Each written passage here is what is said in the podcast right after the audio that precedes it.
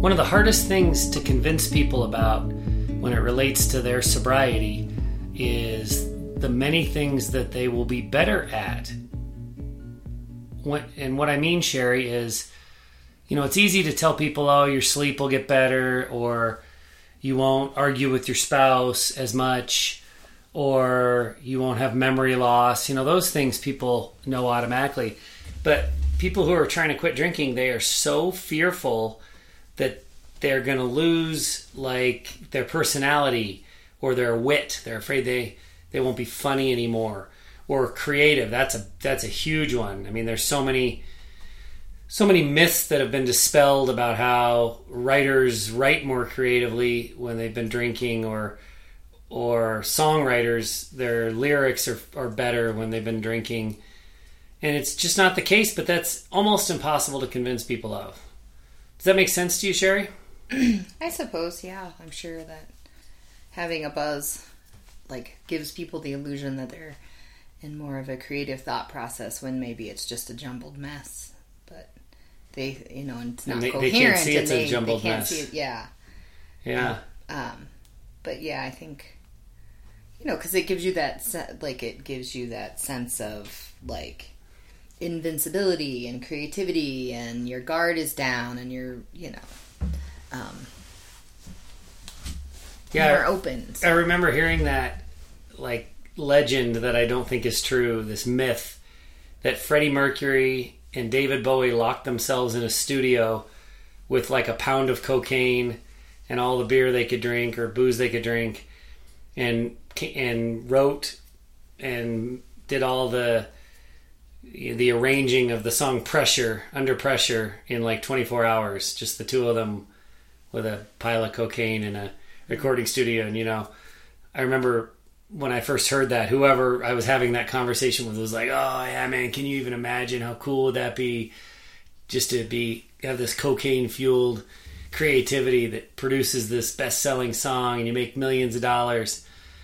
I I don't think it's I don't think it's true. I think there are legends like that out there that just fuel this myth that we're better people when we're under the influence of something, or we're better at certain aspects of our lives when we're under the influence. I just think it's all a load of crap. I mean, as a writer, I can tell you for sure. Uh, when I was drinking, I could never think of anything to write about. Or I have actually written while under the influence, and then I'll go back and read it later, and I'm like, oh my god, that is so sappy. But it's not even, it's not even like effective sappy. It's just sappy. It's just overly emotional. Which, boy, I'm sure that's hard to imagine a drunk person being overly emotional. Hmm. yeah But so uh, this this concept that you'll be better in sobriety, not just not just that the aspects of your life that are out of control will get better, like your relationship and your inability to control the alcohol and the amount that you consume. Not just that that part will go away, but you'll actually be better, be a better person, and eventually feel better in sobriety. That's just beyond the grasp of most people who are high functioning alcoholics and and considering sobriety or an early sobriety. They they just don't believe it. yeah I was rereading just this past week. I've been rereading one of the many books that I read in early sobriety. One of the many memoirs from alcoholics who had made it. This one's called "Unwasted: My Lush Sobriety," and it's by Sacha Scoblic. And I love. She's an excellent writer. If you have not read that, I recommend it highly. But she talks toward the beginning of the book about her biggest fears of sobriety, and she, you know, she says, "Will I be as funny? Will I still be the party girl? Will I even like dancing when I'm sober?" And so, in my eyes, that's just this big insecurities battle that she's having with herself. She's she's worried that all these things that she's proud of that make her who she is kind of built she's built her persona around being this funny person being the life of the party being this person that dances wildly well into the wee hours of the morning that's who she is And her biggest fear in sobriety is will she be able to do any of those things? Will people still like her, basically, is what she's saying. Will she still be entertaining? And so inse- insecurities are just unmasked by sobriety. They're there to be dealt with because you can't just push them down with alcohol anymore. And that rings, even though her story is different from mine in the details. I, I wasn't much of a dancer. I, I wasn't much of a party girl. I were a party girl.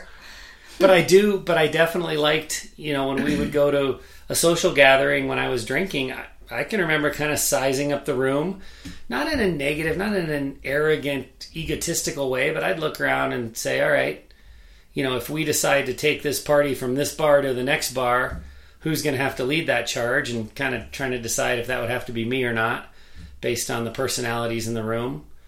And often it was the case where I'd look around and think, you know, nobody here nobody here drinks hev- more heavily than I do or is more wild than I do. So if we're to if we're to do something entertaining or extravagant beyond just sit around a bar and sip our cocktails, it's to have to be me that that leads it. And I didn't I didn't say that again from a I didn't feel like I was being arrogant when I thought that. I also didn't feel like I was obligated. It wasn't like a like pressure on me. It was just like this is my role. This is who I am. I drink and I drink heavily and I like I don't want that to end. So if I'm gonna make make it so that it doesn't end at ten o'clock at night, then I gotta come up with something for us to do after ten o'clock. And it just took all those insecurities, the worrying about what people really thought of me, or or did I even have a decent real personality, or could could anything I said be funny if I wasn't drinking? It pushed all those insecurities down. But I, I think about what alcohol does for the insecurities of the loved one, and it really fuel. It has the opposite effect, right? It it fuels the insecurities of the loved ones. So you, for instance, Sherry, might have been thinking, "Hey, I thought we talked about we were just going to have a couple of drinks with these people and then head home." And pretty soon you can see I'm getting revved up and and I'm pushing for us to move on and do something more or stay out later or or you know take take the party elsewhere and that doesn't feel comfortable for you. And but but basically that's when the gaslighting starts and i tell you come on you know you used to have fun. Let's have fun. Mm-hmm. just have a few more drinks. We're gonna we're gonna keep going. And you start doubting your own intuition which is i'm a mother. I'm also an adult it turns out. An adult human. And I have plans for tomorrow that I don't want to be have ruined, so I'd like to just go home and be done. But everything about my alcohol consumption tells you that your intuition is wrong and and you need to just keep it going. And so my alcohol kind of fueled your insecurities. Does that sound right? Am I describing that right?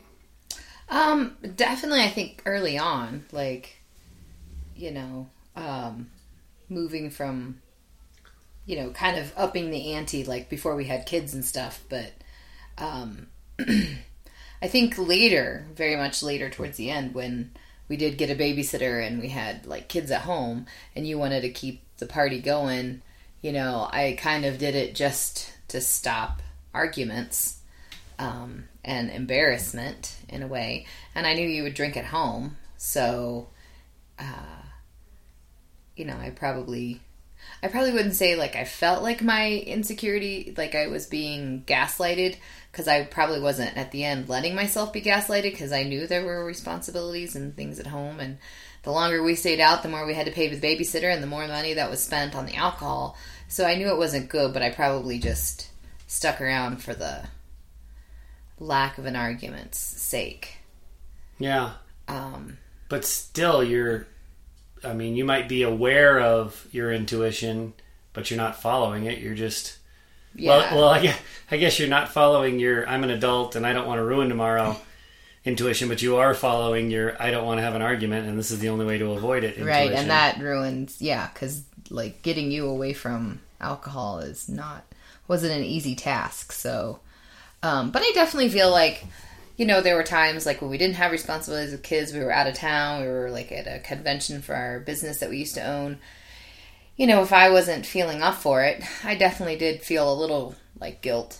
And like, I guess I am being a stick in the mud because I haven't any responsibilities. So, and early on, for sure, I definitely felt like if I wasn't partying as hard as you, then or staying out and doing all that you wanted, I was being a stick in the mud.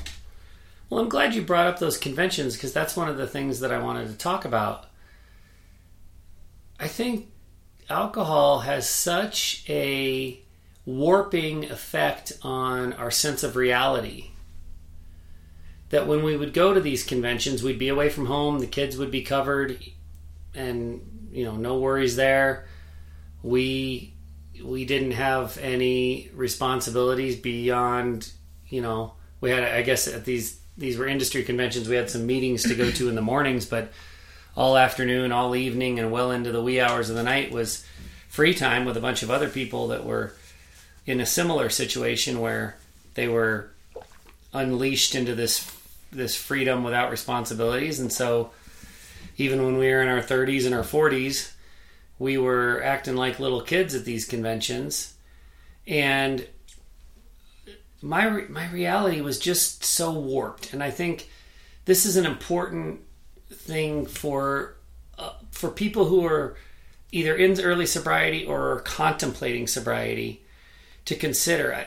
And i'm not just saying my reality was warped while i was drinking. I'm saying alcohol warped my reality even when i was sober. You know the next morning after a big party night or, or heading out toward the convention i had this this vision of myself as you know this this kind of party animal. I thought that was a like that was a braggy thing for me that i could outdrink many of the people there um, that i was you know kind of a leader of the pack. I thought i was smart. I thought i was funny.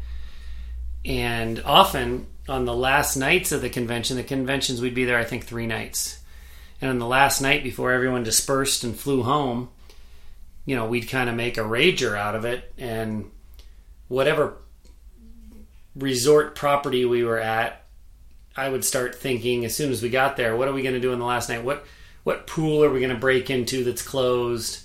You know, what what rule are we going to break? How are we going to jump some eight foot fence and be somewhere where we're not supposed to be, making noise? And I know one of the last conventions we went to had a had a water slide that was off limits after 10 p.m. let's say or 8 p.m. I don't remember and so sure enough, we jumped the fence. And then I, you know, I thought I was so cute that we were all going to go down this water slide. Well, have you ever been down a dry water, like a water slide that's turned off? There's no, there's nothing fun about that. It's not the kind of slide at a playground, that's for sure. Uh, no, your your skin, you just sit like an, instead of sitting in a chair, you're just sitting in an angle. and then if you like really work it and like run and dive onto the slide, it's oh, just like rug burn and Ow. it was nasty. I remember we we had a we didn't have a bucket, but we had a cooler, like the lifeguards, you know, cooler that they kept their waters in, and we we dipped that in the pool, and then we were trying to throw it up the water slide to get the slide wet, but it was ineffective. Yeah. But I just thought I was the cutest thing there was. Just, you know, breaking in. And I knew the worst that could happen is the hotel would tell us to leave in the morning. And, you know, in this case, we didn't actually get in any trouble, but I knew the worst. They wouldn't kick us out at 2 a.m., a bunch of drunk people. The worst thing they would do is tell us that we had to leave the property in the morning, which is when we planned to leave anyway. So there was like no risk involved, but, uh, you know, I don't know. I, I, I just think that our our vision of who we are as drinkers is so jaded and masked by the alcohol and it has these really long-term lasting effects in sobriety and there's there's good and bad to it right there's you know i sobered up and i realized oh you know now that I'm now that I'm around other drunk people that are acting like that, the people who have assumed that role as leader of the pack or who who are leaders of their own pack in, in a different scenario, when I'm around them when, and they're drinking, I'm like, oh, that person's just kind of a boorish moron. Like, hmm. wow, why don't you have a few more drinks so you can slur some more, you loser? Now, welcome to what I thought. Yeah. Yeah, so I mean, at the time, you know, if I said, let's go jump this fence and go down this dry water slide, I'd get five or six people to be like, yeah, let's do it. You know, and I felt like Napoleon, you know, leading the troops into battle I do remember because I that. could get four or five drunk people to come with me. Yeah. But I think you had more. I mean, of that particular, you know, in those instances. But it's still just a bunch of other drunk people. yeah. It's not like it's not like I gave some impressive there'd the- speech that rallied people to some important cause. The one sober person that hung out with our group, I don't know how he tolerated I it. know. I think he's like a sociologist that's really studying us, and he's going to write a book someday. Or I remember that particular dry slide incident. Like I didn't, I stopped drinking early on because we did have to leave and we had plans for breakfast. And I think I've talked enough about my amount, you know, my amount of hangovers that I would have. So I wasn't particularly like overly drunk. Um, but I definitely still had alcohol in my system. But it had gotten to be such a habit of how are we going to be these adults in our 40s and act like we're stupid teenagers and just to kind of push the boundary a little bit because we did have freedom from the kids and we did have freedom from our businesses because it was at a you know a lot of us were chained to our small businesses. It was a franchise. So i wouldn't say that it wasn't like like when you say that you know like it's only you do that kind of stuff when you're drunk. So i guess it is a little bit of an adrenaline kind of rush too. So it always i always think about all those people that do like skydiving and stuff and i'm like how would they have the nerve to do that? I couldn't do that or rock climbing or you know hang gliding that sort of stuff. But i, I think it's that adrenaline rush and i always kind of thought like those moments when we were doing something that was breaking the rules on the property in which we were staying. It was like a little, it was not only alcohol induced and fueled, but there was an adrenaline of like kind of pushing that boundary. And then it was like we reverted back to being teenagers. So it was alcohol, immaturity, and adrenaline that kind of fueled those events that I think the risk and reward it because we never really got caught and in trouble. So yeah, we just kept amp up in the ante, like you said, like every year. I mean, I see your point about the adrenaline, but I just wondered how much adrenaline affects when you're drinking, or is it just a, well, I, an erased? I think it's interesting because when you talk about skydiving, the adrenaline rush is very real from skydiving, but also when you finish skydiving, you can look back on this accomplishment and say, "Look what I just did. That Right. was cool. It was. It took a lot of nerve. Um, there's some definitely some skill involved, but." Going down a dry water slide, it Yeah. took so. But no, but But I'm wondering, here's like, my if point. alcohol, like, does it increase your adrenaline? So here's my point. Uh, what alcohol does is make you think that the thing you're doing is cool, even when it's just not. Is I mean, yeah. So so at that time, for sure, I thought when when we rallied a few people to jump a fence with us and go down this dry water slide, that was the equivalent of skydiving for me. Ooh, look at all this risk. We could get caught. We could get in trouble. Look at us badasses. Look what we're doing. So yeah, your point is absolutely valid that the adrenaline's there, but it it just kind of it it, it proves what I'm I guess what where I'm going with this and what I'm trying to say. You think you're such a badass. You think so yeah, my adrenaline was flowing big time for sitting, you know, for all I know the hotel people had a camera on us and they were watching us like, look at these morons. Let's hope they don't hurt themselves. We're, why would we go and try to break that up? They're, you know, it, it would cause us more angst and yelling. We'll wake up a bunch of hotel guests if we're out there trying to break it up. Just let these 42 year old idiots do their thing and they can sleep it off in the morning. So the adrenaline's there for sure. I just I just don't think the things that we do are as cool as we think they are, or I don't think we are as cool as we think we are. Yeah. And, you know, while we're on the dry water slide, you know, that was also the one that had the lazy river that was going around the water slide. Hmm. And for those listeners that don't know what a lazy river is, you, you sit in an inner tube and there's a current. And I mean, it, it was a concrete river. It was part of the pool, basically. The current just moves you slowly around, so you sit in your inner tube and you talk with your people. Well, just like a dry water slide isn't very much fun when it's turned off, a lazy river when it's turned off doesn't have a current. So there we are, Floating in inner tubes. floating in inner tubes, but we had to like walk on the bottom of the pool because there was no current to push us. And there are all these people out that had the hotel rooms that faced the pool. Not all, there were a few people out on their patios still drinking and watching us come by in our self propelled lazy river tubes. And I'm sure that was that was really impressive. But again, we were like, "Oh, this is so cool. We're we're going all the way around the lazy river." What's what's cool about mm-hmm. that exactly? It's two in the morning and kick and paddle. you're kicking and paddling an inner tube. That you know, it was just buffoonery, ridiculous buffoonery.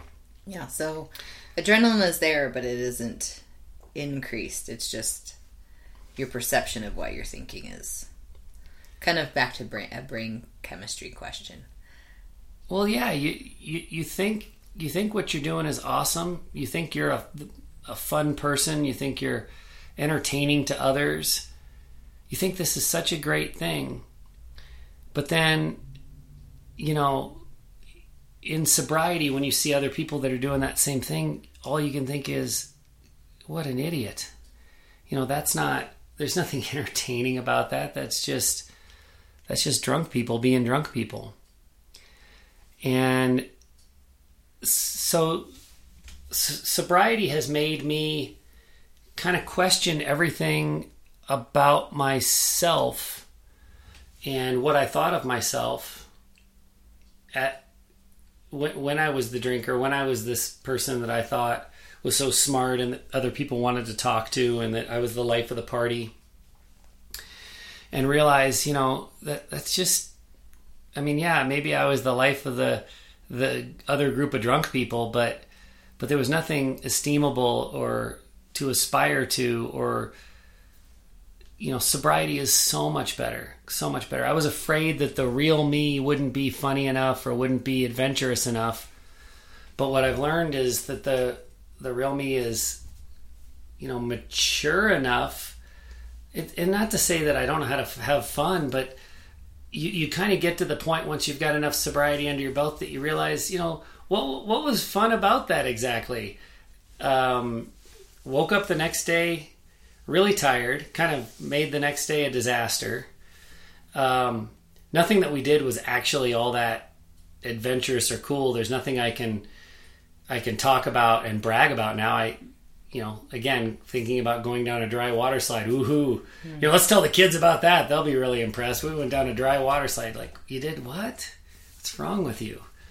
So I just think that all these things that make us feel good about ourselves once we reach long-term sobriety we realize there wasn't that much there it wasn't as awesome as we thought it was the the writer who thinks that he needs to be drinking to write ends up a much better writer when they write sober. Same thing with songwriters and other types of artists. I mean there's just example after example where when you get the brain inhibiting thing out of your system and you let your brain function at peak performance turns out you're not only just as creative and not just as in, as inventive but you're actually better than you were and the stuff that you produce is better but it causes it, it causes me to really question things about our relationship sherry about about my impression of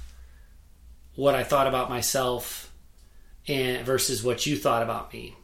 When you're in that mode where you think you're the leader of the pack and you're so smart and creative and funny and all this, you just assume that the people around you, even in sobriety, feel the same way. So, for instance, when I'm acting like a buffoon and I'm drunk, in my mind, I just know how to have fun better than you. But now I realize, you know, that's just annoying and childish and it it really kind of depletes your soul, doesn't it? To to see me to see the person that you have bound your life to acting that way repeatedly, it's gotta be just really tiresome. and I'm sure that it makes you say, "Ugh, I married this fool. Why? Why on earth did I do that?" Did I mean you had lots of times when you questioned me that way, didn't you? Yeah, yeah. The you know, like before we would have a social event, you know, I knew that I knew fairly early on. I would say, you know, five years after us being together and out of college, like, you know, early marriage that age, that I felt like you had that role of I have to be the host, I have to be the entertainer, I have to keep the party going, I have to, you know, do this like to because if I don't, nobody else is, and it's gonna all suck. And I felt like that was something that was repeated often, not necessarily out loud, but throughout the rest of our life. And um, you know, we were always the last people to leave places, and you know, so I definitely felt like I kind of thought you were like you just were a show off, and you probably appreciated the. And I was thinking, well, he probably appreciates the attention that he's getting from people he's around. And I'm not saying like that to be mean, because maybe you just didn't get the attention from me that you needed. So you kind of took that on, and with your drunken, you know, buffoonery, as you said, like, and keeping the party going, so then you could keep going what you wanted. Um, so you were just fulfilling a lot of things that you weren't probably getting in the relationship.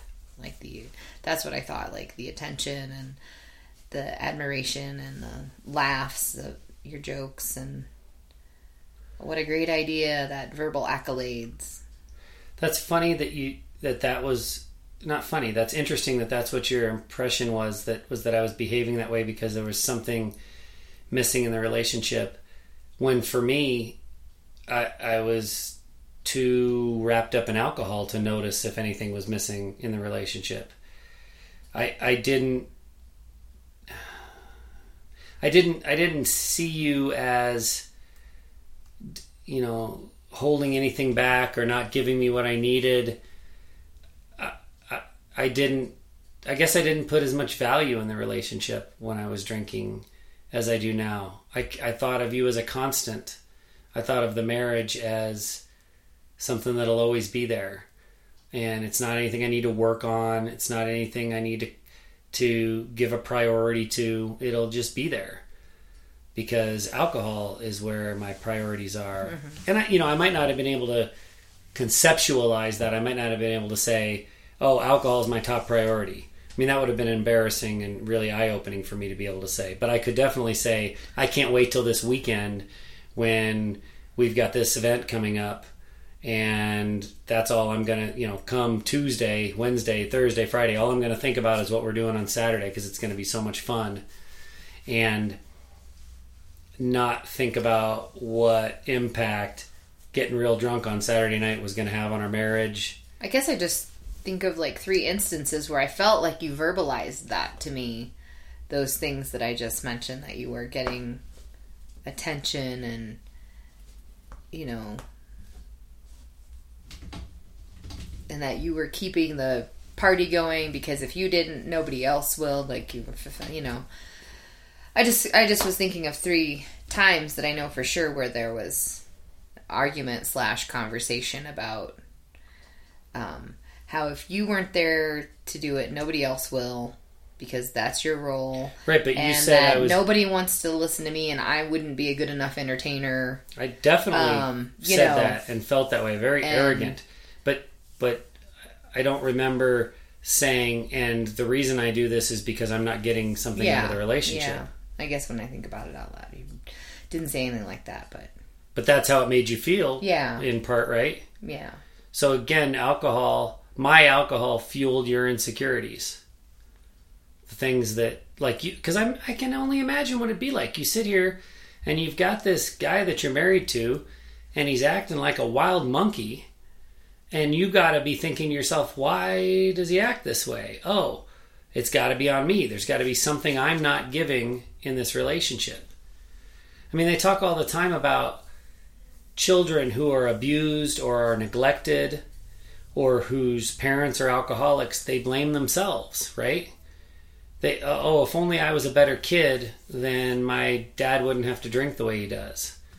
Or if only I was a better kid, my dad wouldn't have left left us and left mom and I high and dry. Mm-hmm. So it's an it's a natural human. I mean, it's it's painful and sad, but it's a natural human instinct to say this person that I'm with is behaving in a in a way that's odd or wrong or hurtful or mean or whatever. So what am I doing to cause that? Maybe I just, you know, like those thoughts crept in my mind after we had done some, you know, like love the love languages thing and um, just some conversations. It was when you were still drinking, but about how I don't verbalize um, my thankfulness or niceties or accolades and so maybe that's why I thought that when you would go and be the life of the party and you were talking and you were getting like, you know, good responses from people, that's maybe why I thought that you were doing it because you weren't getting it from me at home enough. Because we did that love language book together quite a while ago. Yeah. So. No, I, I just really you know, I was driven by what can I do to keep drinking and have keep have continuing to drink be normal looking and the natural progression. So it's midnight hmm. and if we're going to keep and we're we're just standing around staring at each other drinking, if we're going to keep this going, I've got to come up with something. We got to find a jump a fence to jump over and a place to go that's off limits in order for this not to just get boring and have everyone go, "Oh, I'm I'm going to turn in for the night." It was never about emotional deficiency, which is interesting because now now in in this long-term sobriety, you know, I, I really truly believe that I, the person I've become is better than the person that I was as a drunk. You know, I've got some amount of memory now, whereas I used to have almost no memory. I, I just do my best to to listen as opposed to always needing to be the one that's talking or leading. I I try to show empathy and compassion. I really try to listen to people and and meet them where they are and not drag them to wherever I want us to be. And so I feel like I feel like all the the things that I used to be afraid of and and and we still laugh a lot too. That's the other thing. There's still lots of humor in our lives and I mean I I have a much more specific sense of what kind of comedy that I enjoy. For instance, when you talk about humor, I like I know which comedians I'm gonna like or which mm-hmm movies that are, are gonna like I'm not a big slapstick comedy kind of guy. I know that that stuff doesn't hit the mark for me, but I know if you're sarcastic and maybe a little bit mean spirited, I'm gonna think you're hilarious. So, so it's almost more like a refined sense of self and who you are and what you're going to enjoy. So I feel like I'm a I'm a I, I think I'm a better person in sobriety but I also here here's where I'm going. Here's the point. I also have a much better sense of the things I'm not good at and the things that I'm not fulfilling in the relationship. And those are things that I when I was a drinker I had no concept of. I thought I was great at everything and you know, I was you were lucky to have me as your husband, and I could do no wrong, and any any anything that you saw as wrong was just your prudish um, naivety or whatever. You know, yes, yes, I made mistakes. Yes, I drank too much. Yes, I had to apologize. Yes, I I did things I said I wasn't going to do. And so there were lots of apologies. But even in the midst of a time when I was apologizing a lot, I still thought I was not perfect, but but pretty darn good. And now now I can see I can see my weaknesses and I can see areas where I need to improve and I can see the damage that I've done to our relationship. And I'm not as confident. I don't walk around just like, oh, Sherry's lucky to have me. I walk around thinking, oh, I'm lucky Sherry's still here and she hasn't kicked me out. And and and it it just makes me appreciate the balance a lot more. That that that's what this is. This isn't, you know, we got together and we got married and you know till death do us part and that's me clapping the dust off my hands. There's no more work to be done. This is it. It is what it is, and it's pretty darn good. And you know, let's open a beer and sit back and enjoy it. There's there's constantly work to be done and ways to improve and ways to be a better listener and to to not do the things that drive us apart but focus on the things that bring us together. And so when we talk about how hard recovering a relationship is, we've said it many times before, Sherry, that it's actually easier to keep a marriage going in active alcoholism. In in our opinion, in my opinion anyway, because the drinker is oblivious and the loved one you know learns to live with it basically puts up their defense mechanisms might be completely miserable but just goes through the motions and does what they have to do. It's it's in sobriety when there are four eyes that are wide open. And the pain is there to be dealt with and the the ex drinker no longer thinks he's God's gift to women or God's gift to the planet and realizes he's just human like everybody else and full of faults and has made a ton of mistakes. That's when those insecurities of the drinker come bubbling up because there's no more alcohol to push him down. You following what I'm saying? Yeah. I am. It's yeah, it's hard to I mean it was unfulfilling but easy to, you know, go through the motions. And towards the end of your active alcoholism, I definitely felt like we didn't argue as much. And I mean, you were just feeling bad and depressed and beating yourself up more and the self loathing and the, like, the. I don't want to, like, dismiss depression because I know that, you know, some people have really, really, really terrible depression um, but you're in your anxiety. And so I felt like we had kind of come to the I I'd kind of come to this like knew how to deal with it all. Yeah. So we didn't fight. So now that you're not drinking and you've been sober for a while, um, I'm having to do the work for me, and it definitely is really hard. I mean, I guess I just thought marriage would be like easy or something. I don't know. I mean, I knew there'd be issues and difficulties and personality conflicts. I just didn't realize like all the garbage you bring into a relationship and then when you soak it in macerated in alcohol and it hides like that for 20 25 years all the leftover crap the sludge at the bottom i guess is kind of the way I feel sometimes right now. Like, I have days where I feel like that.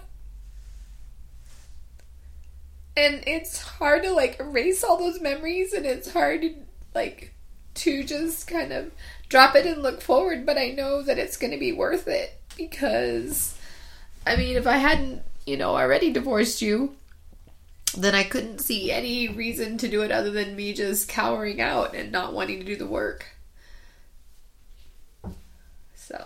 And there is there is hopefulness in it, right? Yeah, I mean, I mean, I think that like, I guess when you were drinking and you would always be the life of the party or funny, I thought, man, he has, you should hear him like when he's not drinking.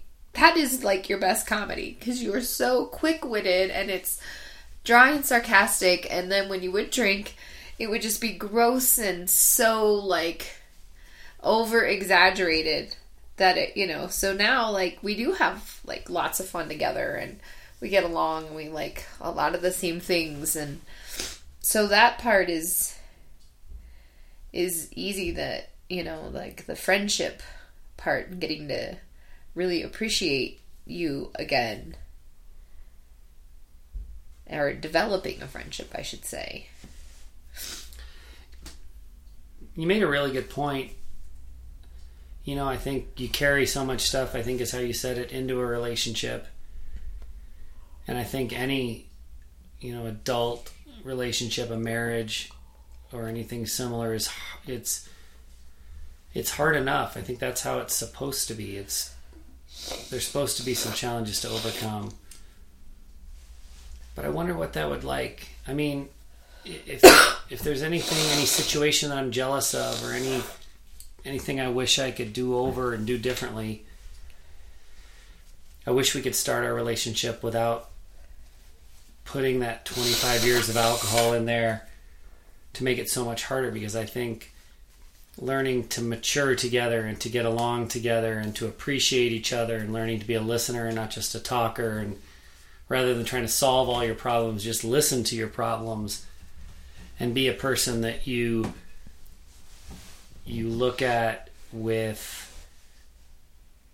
um, what's the word? Not not admiration, but appreciation and respect. Respect is the word I'm looking for. Knowing that no matter what I say or what I do, you respect me for it. That would be so great. But I know that I don't have that because of the many years of alcohol. And so Whereas I used to think I was just this charming little, you know, charming little devil, I, I now realize no, I was kind of this unattractive, lame, repetitive, slurry beast that you had to deal with. And even though things are getting better and we're moving in the right direction, I'll never be able to wipe that slate clean. That that will always be part of our relationship. Now, in some ways it makes it better, right? Because we have something that we are overcoming and we can look back with a sense of pride and accomplishment for having overcome it. But god, I wonder what it'd be like to never have alcohol have entered our lives. And I just I mean, I think about people who aren't necessarily alcoholics, but they they drink on a consistent basis, and they're they they're they're social drinkers or they're you know moderate drinkers, and they think the alcohol is enhancing their lives. But I guarantee you, it's harming their relationships in one way or the other.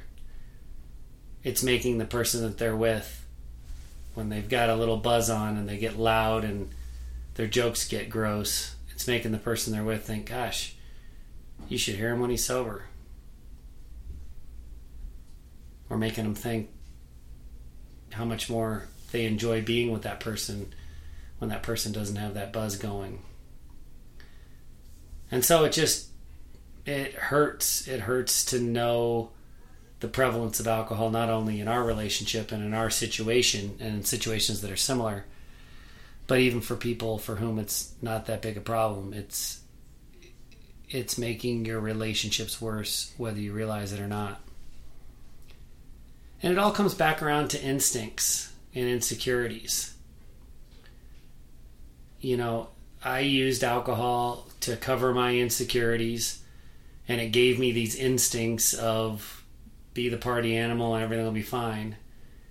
And so it warped my insecurities and instincts. Whereas you, who didn't drink nearly as much and m- mostly were sober through the last decade or so, your insecurities, all my alcohol did was make them worse. And all my alcohol did to your instincts was tell you that they were wrong. And we see it all the time with the people that we talk with and work with. They're constantly, the sober ones are constantly questioning their instincts because they've had so much alcohol in their lives from the people around them that they just don't know what to trust anymore. And it's kind of sad, isn't it? Mm-hmm. Yeah. Yeah. I, I never really thought about it like being my instincts necessarily, just my um, ability to ration and reason and, you know, like, and it would make me question my intelligence and, like, I felt like my instincts were always, you know, there. I just felt like I had just been so messed up from before that and other things that it just put a lot of that into question. Yeah. Like I must I must just have, you know, no intelligence. I just must have like no idea how the real world works or I must have no idea, you know. and how do you feel now? Um Do you feel more confident? I feel a little bit more confident. I think that I feel because I think that you often share with me how you're feeling, and I think that sometimes my instincts and your um, verbalization of your thoughts and feelings like really match up, so I don't feel as insecure about those. I definitely feel like I um, still have a really hard time like speaking up about things that are instinctual or something that pops into my head or or my opinion about something I get I think I still am reluctant to share a lot of things without like overthinking it in my head cuz I'm worried about the way that I'll come across or that Because of years of me telling you that you were wrong? Yeah, or just that you know I'll be you know I'll not say it in a in a good way, and it'll just cause confusion and irritation and a tense moment between us. And I you know, and I still have worry like not that you ever ridiculed me. Um, it was always self inflicted, but you know there was like if I didn't if I told you something and I was and you had a different opinion, like oftentimes you would you know, I felt like you were trying to persuade me that you were right and that we should do it this way instead of just listening to your opinion and taking that your as your opinion and then this is my opinion and then we can kind of work together. I would just feel stupid and do it your way. Yeah. So now I feel like if I want to talk to you about something, I like kind of overthink it in my head and worry and fret whether or not I'll just revert back to, you know, that. Like, well, I must not be smart enough, so we're going to, you know, about this or. And, and that's a hurdle that we've got to continue to try to get over. But from my perspective, what's really interesting is, it, you know, it used to be back when I was a drinker, even when I was sober as a drinker. Yeah, I was pretty sure my opinion was the way to go. My whatever I thought was right, and it was just a matter of convincing you that I was right too. And so I often would say things that would make you feel like you weren't smart or that I would devalue your opinion. Whereas now, I just have so much. By getting away from alcohol, I have downgraded my opinion of myself. I'm trying to say this right. I don't think that I'm, you know, smart and cute and, you know, have all the answers. My overall opinion of myself is better. I'm proud of who I am. But I also see my human flaws and weaknesses, and I think I'm just like everybody else, just trying to do my best and and think things through. And and what that does as it relates to you and our relationship is it dramatically elevates my opinion of you in my eyes. I understand what you're saying that you still feel that insecurity. But if you share your opinion on something parenting or something about home finance or you know a vacation that we're talking about whether we should do it or not it used to be just a question for me of how long it was going to take me to convince you to do it my way and now i legitimately want to hear what you say and as many times as not i adopt your opinion on something as opposed to trying to convince you of mine Yeah, and I mean, and, and I know that like we do things around the house a lot of the ways that I do it. And I think that just comes from like you being out of the house when we owned our own business. You worked there more.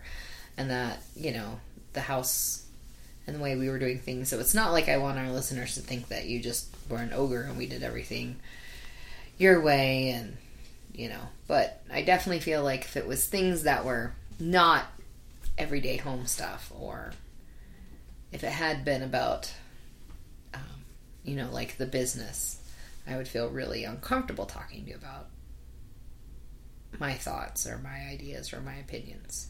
Yeah. Yeah. Well, one, one of the things that makes me think that your thoughts are, and opinions are solid, smart, probably the way we should go. One of the things that gives me confidence in you, I've got more confidence in you than you have in you right now. I don't think there's any question about that. And I, I think that's a natural part of the recovery process. You can't be gaslighted and knocked down for years and years without taking a little time to, to build the self confidence but I, I see a ton of value in, in the things that you say, way more, I think, than you see at this point. And one of the things, not just sobriety, but one of the things that helps me feel that way about you is what we have learned through our Echoes of Recovery program. And what I mean by that is when we've got all these other loved ones of alcoholics that are connecting and sharing and communicating in our Echoes of Recovery program, and I hear I hear them express their instincts and share how certain situations make them feel, whether the person that they love is in sobriety, in early sobriety, in long term sobriety, or is still actively drinking, when they share their reactions to situations and communication that they're having with their alcoholic, their reaction is the same as yours.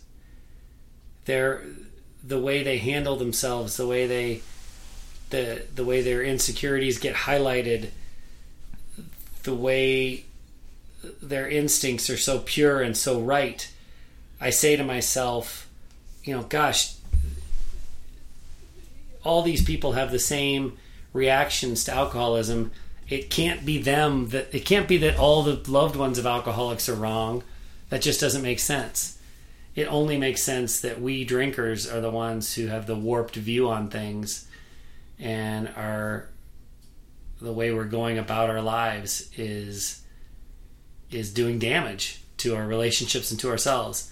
And so it just just being around the other folks in the Echoes of Recovery program the, and again it's it's spouses of alcoholics, it's parents of alcoholics, children of alcoholics. We have kind of all segments represented, but the way they react to the disease of alcoholism is the same way you did, with the same insecurities and the same instincts, and it just solidifies for me that you were right all along, and that you know what I was experiencing was the collateral damage of this disease.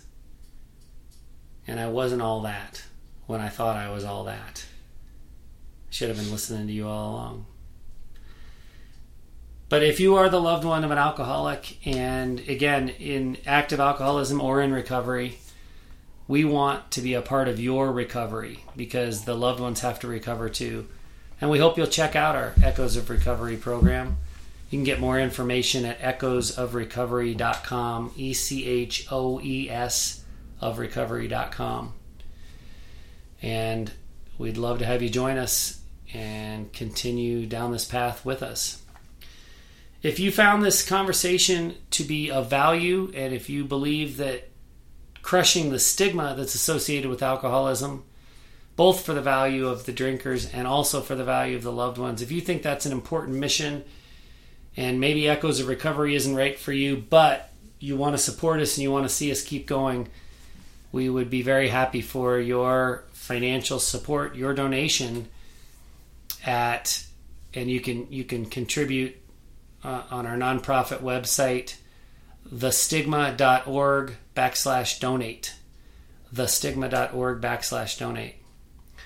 So we thank you for listening. We hope that uh, this conversation about insecurities and instincts and the differences between the way we feel about ourselves in active alcoholism, the fears that we have about getting sober. Oh, will I be as funny? Will I still be the life of the party? And then the reality of recovery, which is that life's much better, but boy, is it hard. We hope that some of this has resonated with you. And we thank you very much for listening. For my wife, Sherry Salis, my name is Matt Salis, and this is the Untoxicated Podcast.